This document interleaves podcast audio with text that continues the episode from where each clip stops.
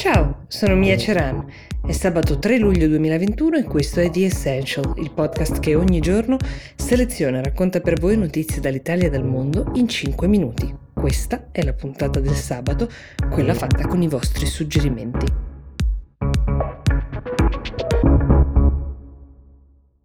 Bentrovati, oggi parto dalla domanda dell'ascoltatore Spitzer85, così si è firmato, che ci chiede che fine ha fatto Protasevich. Allora, per chi non lo ricordasse, Roman Protasevich è il giornalista d'opposizione bielorusso, protagonista di quel dirottamento rocambolesco del volo Ryanair del 23 maggio scorso, costretto ad atterrare a Minsk senza preavviso, mentre da Atene stava invece volando per Vilnius con uh, la sua compagna. Vi ho raccontato la storia lasciandovi con le ultime immagini che sono uscite di Roman, immagini in cui si diceva convinto che Lukashenko avesse dei suoi obiettivi e metodi anche condivisibili, insomma un ravvedimento alquanto sospetto e molti hanno riscontrato sul suo viso dei segni di possibili percosse. Poi ha partecipato ad un'altra conferenza stampa a Roma in cui ha lodato di nuovo l'attività del presidente bielorusso. Pare che questo gli sia valso gli arresti domiciliari, quindi lui e la sua fidanzata Sofia Sapega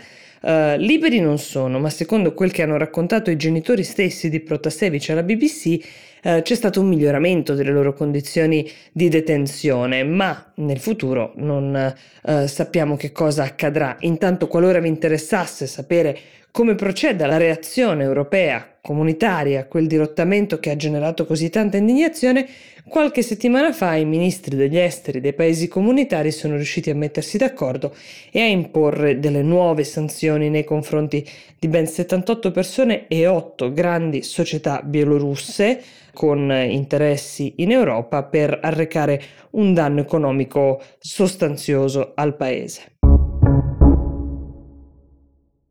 Laura Rizzini ci chiede che cosa sia successo dopo il disastro ambientale avvenuto ormai un mese fa in Sri Lanka, a largo di Colombo, che è la capitale. Si era inabissata in mare la nave mercantile MV Express Pearl, era carica di 1486 container, tra cui 25 tonnellate di acido nitrico e poi c'erano altri prodotti chimici, 28 container di microplastiche e anche cosmetici. La nave è affondata lo scorso 2 giugno e in una prima udienza su quel che è successo è stato chiarito che le tossine rilasciate dai prodotti chimici fino ad ora hanno ucciso almeno 176 tartarughe, le cui carcasse tra l'altro continuano ad arrivare sulle sponde a dozzine ogni giorno, 20 delfini, 4 balene, ma quel che è chiaro è che gli effetti sono a lungo termine, quindi questo conto non è ancora chiuso. E il WWF sostiene anche che l'incidente abbia compromesso la sopravvivenza di interi ecosistemi che vivevano solo lì, erano unici al mondo. Oltretutto nella zona è stato da poco revocato il divieto di pesca che era stato imposto a tutela dei cittadini, quindi il disastro e le conseguenze potrebbero estendersi anche all'uomo direttamente.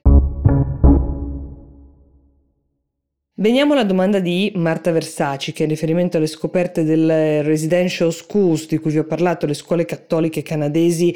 eh, dove andavano i figli degli indigeni che in questi mesi si stanno diciamo rivelando dei veri e propri cimiteri eh, con seppelliti questi bambini indigeni che frequentavano i collegi si chiede come mai il Papa non si sia pronunciato su un argomento così serio e su una colpa così grave. Questo è vero in parte perché invece tre giorni fa, nel giorno in cui venivano trovate altre 182 tombe, il Papa, anzi la conferenza episcopale canadese, ha fatto sapere che Francesco incontrerà esponenti delle comunità indigene il prossimo 17-20 dicembre eh, con l'intento di favorire degli incontri di dialogo e guarigione. Però le parole precise del pontefice sulla questione sono state la triste scoperta accresce ulteriormente la consapevolezza dei dolori e delle sofferenze del passato. Le autorità politiche e religiose del Canada continuino a collaborare con determinazione per fare luce su quella triste vicenda e impegnarsi umilmente in un cammino di riconciliazione